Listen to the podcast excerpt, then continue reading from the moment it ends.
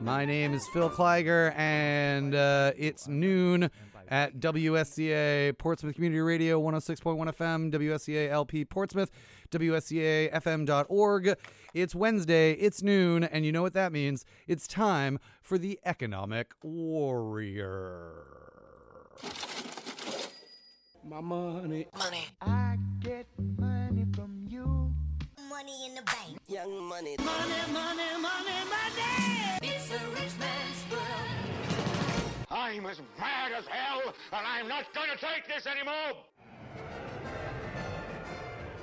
World renowned financial advisor and best selling author Barry James Dyke will arm you with the truth. This is the Economic Warrior. Please note, the opinions expressed on this show are of the individuals who speak them, and not necessarily of Portsmouth Community Radio, its members, or Board of Trustees. And welcome to the Economic Warrior. Uh, today, Barry is in Colorado, and on the phone, Will Peirce's special guest is Terry Hayes. Will, say hello to Terry, please. Hey Terry. Well, Are you there? Hi, Will. Hi. Um. Well, we'd uh, we thought we'd interview you today and uh, see what uh, see about your race for governor. Um. Could you could you tell us about yourself? Uh, and uh, what was your background before you became a, a legislator? Well, thank you, Will. Sure. I'm a native Mainer. Grew up in the greater Portland area. I um, I've had a very well, I would say a varied career. I've worked for meaningful lengths of time in the three different branches of Maine state government, uh, different roles over the years. I've also owned and operated uh, two businesses, one of which I sold when I was done with it. The other one I closed. Um, I served in the state legislature for eight years. Maine has term limits that only allow you to serve four consecutive two-year terms, and I finished my last term up term up in 2014. And I had served in the legislature as a partisan, as a member of the Democratic Party, but I unenrolled at the end of my last term and ran to be the first successful to become the first independent state treasurer in the state of Maine. In Maine, uh, we elect our state treasurer, our attorney general, and our secretary of state um, by the legislature. So there are 186 voters, and they get to choose those three professionals every two years, every new legislature. And for the first time in 2014, uh, we elected an independent, that'd be me. As the first time we, the, the majority party did not elect one of their own since uh, we became a state back in 1820, and I was able to uh, put together a, a coalition again in 2016 uh, to win re-election as independent state treasurer. And Oh, so you got I want to be bipartisan. Next governor. Hmm. So you got bipartisan support in your election as a as a state treasurer. Yes. Yeah, and uh, so you said you were part of the three different branches of uh, of government. The the executive that would be a treasurer, and then uh, as a legislator, you were part of the legislative branch. And uh, what was the other branch? Uh, Well, the- actually, the um, I- no, I worked in the court system as Ah. an, an advocate in child custody cases. I did that for over 28 years. Um, and sometimes as a volunteer, and other times, you know, as a paid advocate in divorce and post-divorce action. I worked in the executive branch for the Maine Real Estate Commission back in the late 80s and early 90s as their education director. That's the that's in the executive branch, and then I served for eight years in the legislature. The treasurer's role sits outside of the three branches. It's elected by the legislative branch, but but technically, once you're elected, you really don't have a boss, and you sit outside of the three branches and responsible for stewardship of of all the money that comes in and goes out of the state coffers. so when is this election? Uh, November sixth. Hmm. And uh, on this uh, ballot this time around, uh, we're going to have some. It's the ballot's going to look different uh, than it than it has. Uh, we're going we're going to have ranked choice voting. Uh, could you tell us what that is? Ranked choice voting is an opportunity for the voter when there are more than two choices. Uh, the voter can can identify their first, second, third, fourth choices depending on the number of candidates. Um, Maine voters have um, approved the adoption of a ranked choice voting system, and twice we've had uh, you know had to twice uh, voted on it at the polls. It won't be in play in the governor's race in Maine, but it will be in play in the two uh, congressional races. We have two congressional districts in Maine, and um, there are There's a Democrat, a Republican, and at least one independent in each of our congressional districts. So those, when folks vote for um, their representative to Congress, they will have the opportunity to use ranked choice voting. We have one of our senators is on the ballot uh, this time around as all U.S. senators, and there will be ranked choice voting in that race. It will not be available in the governor's race or in the state legislative races, the Senate and the House, state Senate and state House. Well, uh, why why is that? Uh, I mean, the voters voted for it twice. They and uh, and uh, still uh, we can't we can't have it in the governor's race. Um, well, the state, the Senate, the state Senate, asked the Maine Supreme Court for an, op- an opinion to the constitutionality. This is the state constitution. Does the state constitution uh, allow for ranked choice voting? That question was asked, and the Supreme Court, the Maine Supreme Court, opined that that unanimously that the Constitution would have to be amended in order for ranked choice voting to be used in the three elections. There are only three elections that are addressed in the Maine state constitution. That for for the governor of the state of Maine and for the state house and the state senate. So the so our court said we'd have to amend the constitution in order to use it for those races. But the other races, the federal races and primaries, you know, the party primaries, those are not mentioned at all in the state constitution.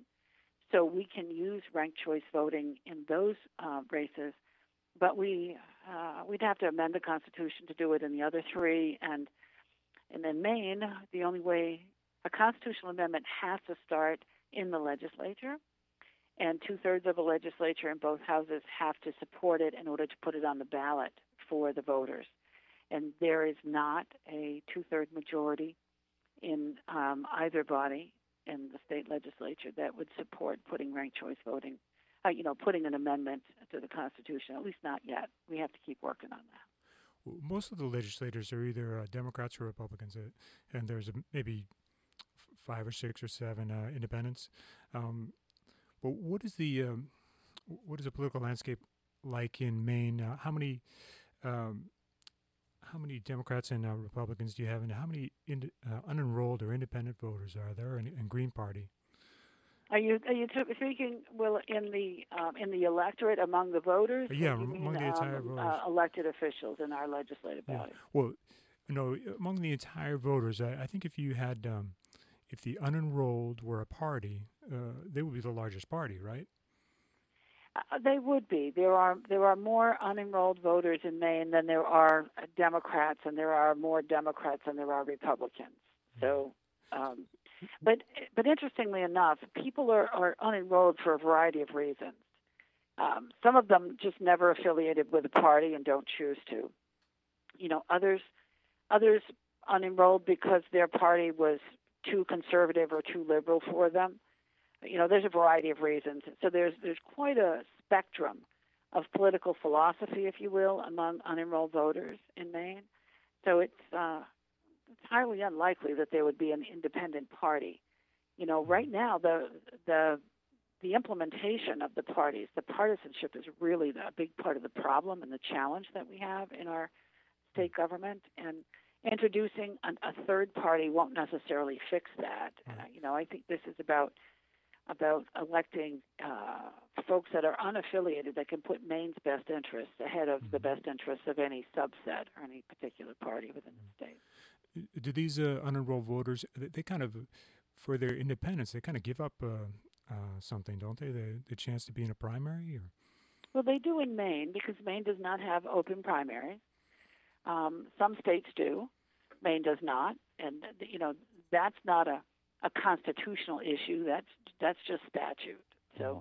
that's available and easier to change. But but when the when the members of the parties are, you know, hold most of the seats in the legislature, it's difficult to bring forth those reforms. And when mm-hmm. successful anyway, we can we can submit them, but it's hard to get them to prevail. Mm-hmm. Would do you think Maine voters prefer independence? Uh, because you've had a couple of governors who've been independent. Uh, uh, yes, we have. Maine, Maine's had two independents that have been successfully elected to governor. One of those independents has gone on to be elected as an independent to the U.S. Senate. I think there's a uh, I, I think there's a broad sense in Maine that uh, the voters will, you know, the majority of voters will vote for people based on the individual, not on their party affiliation. Um, that doesn't mean that there aren't some core party members who will always vote the party, because there are, but they do not make up a majority of the electorate in Maine. I think that people make their decision based on on their belief and understanding of the individual, their character, what they bring, what they bring to the table. So, uh, so it's we've broken from that um, political party, you know, that duopoly, if you will, a couple of different times. Interestingly enough, in recent this most recent legislature, in our House of Representatives, the number there were two independents that were elected to serve, and over the course of the two years, five more party partisans withdrew from their party, three from the Democratic Party and two from the Republican Party. So we ended with seven independents and no majority party in the House because the numbers between the Democrats and the Republicans were so narrow that neither of them had 76 votes Oh, after s- so they could swing a occurred. they could swing a uh, partisan um, uh, issue. Is that right? They could. Um, they could. Interestingly enough, again, you know, uh, just taking and looking at those uh, seven individuals, one of whom became a Green Independent, which is a political party in Maine, but the other six were unenrolled, you know, independent with a small I, if you will. Um, you know, they run the political, uh, a philosophical gamut to some extent, but you know, among the things that they really shared in common was a concern about the process and about the way people are being treated. Um, you know, when you're on a team, a member of a political party, and your own party treats you poorly when you see an issue differently, you know, and is disrespectful, um, and you know, you you stop and ask yourself, why am I doing this this way? Well, what do they? Uh, how do they exert pressure? The uh, the party leaders uh, to people that don't toe the line, to legislators that don't don't follow their Well, there's a variety of ways. Um, you know, you can be denied a committee assignment. You can be denied the opportunity to lead or to chair a committee. You can have difficulty um, getting a bill passed. They can actually take a bill and, you know, if there's another legislator that submitted something very similar, they can force you to put them together and give it to the other person. Um, they can deny you the opportunity to speak in caucus to try to you know share your thought process or your rationale with your colleagues um, you know there are there are a number of ways that that leadership can put pressure on an individual hey they can uh, if you're running for reelection they can uh, not provide any assistance you know they, there's nothing that compels them to help or uh, so you know there are there are ways there there some of them are more subtle than others some of them are procedural but you know none of them are in statute or or even in rule. They're just uh, levers that can be be pulled or pushed in order to generate um, outcomes that leadership wants Um, no, Maine has uh, clean ele- uh, clean elections um, um, uh, funds. Could, could you tell us about what that is? Yeah, it's a public funding mechanism that's voluntary. It was first adopted, uh, it was on the ballot as a citizen initiative back in 1996, and it was and it was back before the voters in a, I would say, an upgraded version in 2015, passed handily both times, and it's voluntary. It provides uh, public funding for candidates for the state house, the state senate, and the governor's race um, if you choose. But if you choose to participate in the program, you have some very strict limits on the fundraising that you can do, and you agree to abide by those limits all the way through um, the campaign season. And in order to qualify for the public funding, you have to qualify for the ballot, and you have to solicit $5 contributions to the Maine Clean Elections Fund from registered voters the concept here is to be able to demonstrate that you have sufficient support to warrant the public funding.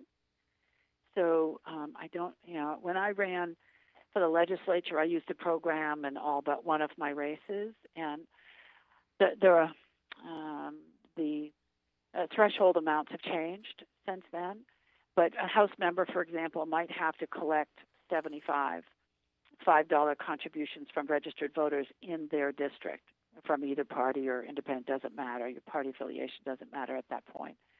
And that would qualify them for the first um, award, and I think that's somewhere around five, six thousand dollars. And then if you collect additional sets of 15 more unique $5 contributions, you can qualify for, you know, another $1,000. I don't know the exact numbers. But then there's a cap. There's a you can reach the cap. We do that. Again, it's an option if you run for the state house or the state senate, and then as, uh, in the governor's race. And um, there are four candidates in, that'll be on the ballot in the governor's race, and I'm the only one that opted to use that program. And, and the real value of the program, well, is that it's a couple of things. The idea is to try to get big money out of politics. To, so Maine voters have consistently agreed to use their taxpayer dollars to fund campaigns with the hope that it would diminish some of the, the poison that cash ends up being in our political, you know, campaign process. The other thing that it does for the candidate is that, you know, I, I'm not sitting in a room on the telephone 20 and 25 hours a week asking for $1,000 or $1,500 a piece from Mainers and others. Um, I have the opportunity to spend more time traveling across the state, meeting with voters, and listening and engaging in conversation with them. And and so, which is one of the reasons, the significant reason why I wanted to use the program. I, I want to get big money out of politics. I think it's poisonous to our politics, and I'd much rather spend my time listening and talking to Mainers than having to be raising money, you know, for a significant portion of what limited time I have available to campaign. Hmm. As um, now you were assistant to minority leaders, um, and, and, you must have traveled around the state uh, to every just about every district. Is that right? Well, I did a lot of traveling, but um, much of it was after the legislative session ended, and then we entered the campaign season for 2012 um, Maine's political landscape eh, at that time, which was in summer and the fall of 2012, the um, majorities, the majority party in both our House and Senate were Republican for the first time in over 30 years. And so the Democratic Party, and I was a Democrat at the time, we worked the state hard in that campaign in 2012 in order to earn the majority back. I was I was working as the assistant leader um, with the leader in that effort, and we were successful. We we earned the majority back in November of 2012. So there was a lot of travel around the state at that point in time, working to support Democratic candidates to help make that outcome a reality. now, um, as as in your position as an assistant uh, minority leader, were you part of the legislative council? I'm sorry, but I couldn't hear you. Uh, legislative you? council, yes. Yeah. And uh, yeah. W- what's that? Yeah. Uh, what's that council? Uh, what do they do? And uh, how was it in there? Was it a lot of partisanship or? Sure. Um, that's a good question. In Maine, the Legislative Council consists of the 10 elected leaders, um, and, which will be interesting because if we have a caucus of independents, they may have to add some people to the Legislative Council. okay, um, but uh, the legislative leaders, no, who are they? The legis- when you say the legislative leadership, each caucus, like let's let's do this as if we didn't have any independents for right now. Okay. So it means the House in in the Maine House there are Democrats and Republicans. If the if the Democrats are in the majority, they get to uh, well basically control who's going to be the Speaker, which is the presiding officer for the body, and they elect a majority leader and an assistant majority leader. So that's three elected leaders and then the Republicans, if they're in the minority, they elect a leader and an assistant leader. So there are five elected leaders in in each body, one for five for the House and five for the Senate. And you put those ten people together, and that's the Legislative Council in Maine. And and their charge is um, the uh, there's nonpartisan staff that serve the legislature. Um, you know, we have several different. We have a reference library. We have Office of Policy and Legal Analysis. We have the Office of Fiscal and Program Review. So there's a structure of, the call it an administrative structure within the legislative branch, and the legislative council oversees that structure.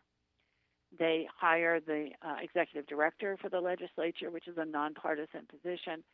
Um, and, and, and so the Legislative Council is, is like the board of directors, if you will, for that part, the operations part of uh, the legislature, not the political part, but what keeps the lights on and make sure the snowplow gets done and and having heads of those different um, subunits, you know, hiring the professional staff. And there's a budget for all of this. So the Legislative Council is, is doing that work, that overseeing that administrative work. And then the most significant policy piece uh, comes in the second year of the session. In the first year of Maine's uh, new legislature, there are any bill that is submitted gets printed and vetted by a committee. In the second year of, of, of the session, the bills have to get through legislative council. So they're supposed to be emergency by definition, and that means you got to have a majority vote of the legislative council in order for the bill to be printed and then go to committee. Uh, so it's there's more political decision making, if you will, in the second year than in the first year. So, no, you mentioned that um, one of the ways that uh, the the uh, party leaders can um, pressure people is to uh, uh combine. Uh, there, there are thousands of bills that, that are submitted. They can combine them and choose who's gonna whose name is gonna be on the bill. So, is that done in the first session? Um, it can be done in both. Um, you know, because there's there's no need to take if you've got two bills that, that are essentially the same in, in terms of the purpose then the reviser's office, which is again a nonpartisan support arm within the legislative branch, can, uh, through leadership, compel the two or three sponsors, it might be more than two, to collaborate together on one piece of legislation. And then, you know, there's typically only one lead sponsor, and that's where the, the muscling can go. Hmm. So, so you've been in the legislature a long time. Uh, any particular um, legislation you were proud of? What was your first piece of legislation? Well, the first piece of legislation that I sponsored was one to try to the company, the excuse me, the committee that I served on um, dealt with uh, state and local government and the, the structure of government, and and there were a number of annual reports that we received as committee members, and one of them uh, uh, that we get each January would told us that we were spending half a million dollars on um, legal ads noticing committee meetings and rulemaking, eh, which I thought was was substantial. I, I was a half a million dollars. It kind of blew me away that it cost that much. And uh, given these are ads in newspapers, technology, and the fact that you know publishing on the internet, you don't pay by the column inch, but you do when you do it in the print media. I sponsored a a bill with the help of a Republican on the same committee to um, move the bulk of those uh, of the content of those ads to the internet, so that um, ultimately, I mean, it was it took it was a two year um, proposition, but so we we reduced the column inches that we needed to pay for to drive the cost down. We cut them by more than half. So there's been ongoing savings from that effort since that time. As a as treasurer, uh, you must have the uh, a fun job of administering the unclaimed funds list. Could you tell us about that? Yes, um, unclaimed property in, in Treasury in the office in, in for the state of Maine. There are 16 people, including the treasurer, and four of those, so a quarter of my staff, is dedicated to the unclaimed property program. Businesses uh, that do business in Maine and have money that they've attempted to return to um, a Mainer, and they haven't been successful. Uh, the, the cash, the check didn't get cashed or whatever that money, depending on what kind, if it's payroll, it becomes unclaimed property and needs to escheat to the state within a year. If it's a dormant bank account that has been had no activity, it's three years. There are all kinds of different, you know, descriptions of unclaimed property, and so our statute outlines the dormancy period. And and so there are big reporting deadlines. It's November. We take in between two deadlines, one in November and one in May, generally around $25 million a year in money that belongs to Mainers that businesses have been unsuccessful in returning to the rightful owner.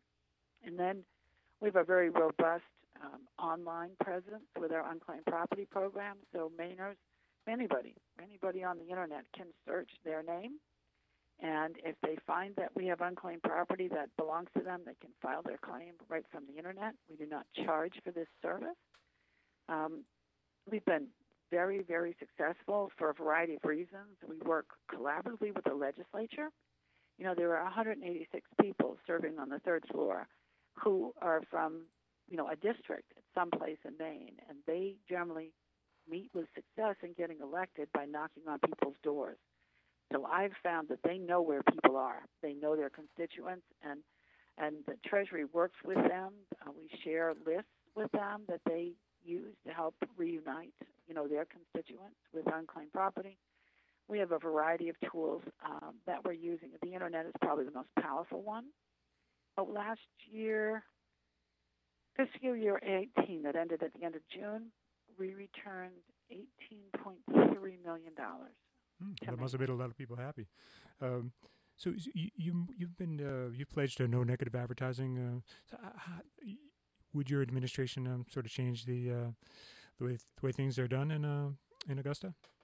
Well, I think what will change, you know, anytime you're successful and you've done it a different way, people look at that way that they can they can replicate that success. So I intend to be Maine's next governor. I'm using the Clean Elections program to get there. You know, not taking any money from special interests or, or party interests, being beholden upon my election only to the people of Maine, no particular subset, um, no big donors. I think you add that to doing it without a negative ad. People hate negative ads. It's what they complain about the most during the campaign season, whether it comes over the airways or in print media in their mailboxes. Um, you know, um, political operatives use them uh, feeling that or believing that they impact that that slight edge. That's what's going to make the difference. Well, I think when we can demonstrate that you can actually win without one negative ad, and using you know the limits of the fundraising program, I think we can change what the future elections will look like. Because others will look and say, well, gee, there's some real upsides to going at it that way. Um, it's more likely to happen. We have not had anyone successfully use the Clean Elections program in a governor's race yet. So I, I intend to be the first, and I fully expect that more people will look to use the program in the future as a result. Hey Phil, how are we doing on time? Uh, we're doing okay. How about one more question um, on the issue of marijuana legalization? Uh, it says via your Twitter feed that you will create a reasonable and workable system that protects our youth, restricts underage sales, deters impaired driving and high risk adult use, and promotes consumer health and safety. How will you turn that into dollars back to the Mainers? Oh well, interestingly enough, I mean, there's the the the public law that the legislature has passed has a sales tax component to it as well as a licensing fee structure. So there will be revenue coming into the state coffers from this from the cannabis industry um, as retail sales uh, occur across the state. So there there is a revenue component to that. The biggest challenge we have is is banking for that industry because of the conflict, you know, because Maine has legalized recreational adult use of cannabis, and the federal government does not. Um, there, it's difficult for cannabis-based businesses to um, uh, acquire banking services because many of the banks risk their federal charter and federal prosecution. Is there a way? Is, laundering. is there So a way? Is there a way through congressional uh, lobbying that you'll be able to lower that risk for banks to support uh, a huge industry that could be great for Maine? Well, you know, I, I think there's efforts afoot. I certainly, you know, as a member of the National Association of State Treasurers, uh, I, I've been working with colleagues in other parts of the country that are confronted with the same challenges. Um, I find that the current federal administration and President Trump's administration uh, would rather double down on uh, marijuana and cannabis. So we're hoping that we may have an impact, impact a change on that but um, it, it doesn't look rosy at this point in time. I'm trying to find alternatives. It's, it's not it's not in, in the best interest of, of public well-being to have that continue to be a, a total cash business. You know, cash uh, is tempting and vulnerable. It increases the cost both on the on the management side for the cannabis businesses themselves, but it also increases the cost of taking this money in on the public sector side. So, uh, um, and you know, it, it reduces our capacity to to use our full taxing powers. Uh, if you think about it, you know, we just don't we don't have access to records and record keeping the same way we would. So, um, I I'm convinced we'll get there, but it, it we could we could experience some considerable pain along the way, and trying to work with the vendors and you know those those people people that are building businesses in that industry to make sure that we're doing it in a way that doesn't put them at risk and and maintains the you know appropriate cash flow into the state as a result of the statute. Terry, we um, we have to take a break very soon. So how would um, how would voters uh, support a clean election candidate? Do you, do you still need these five five dollar checks?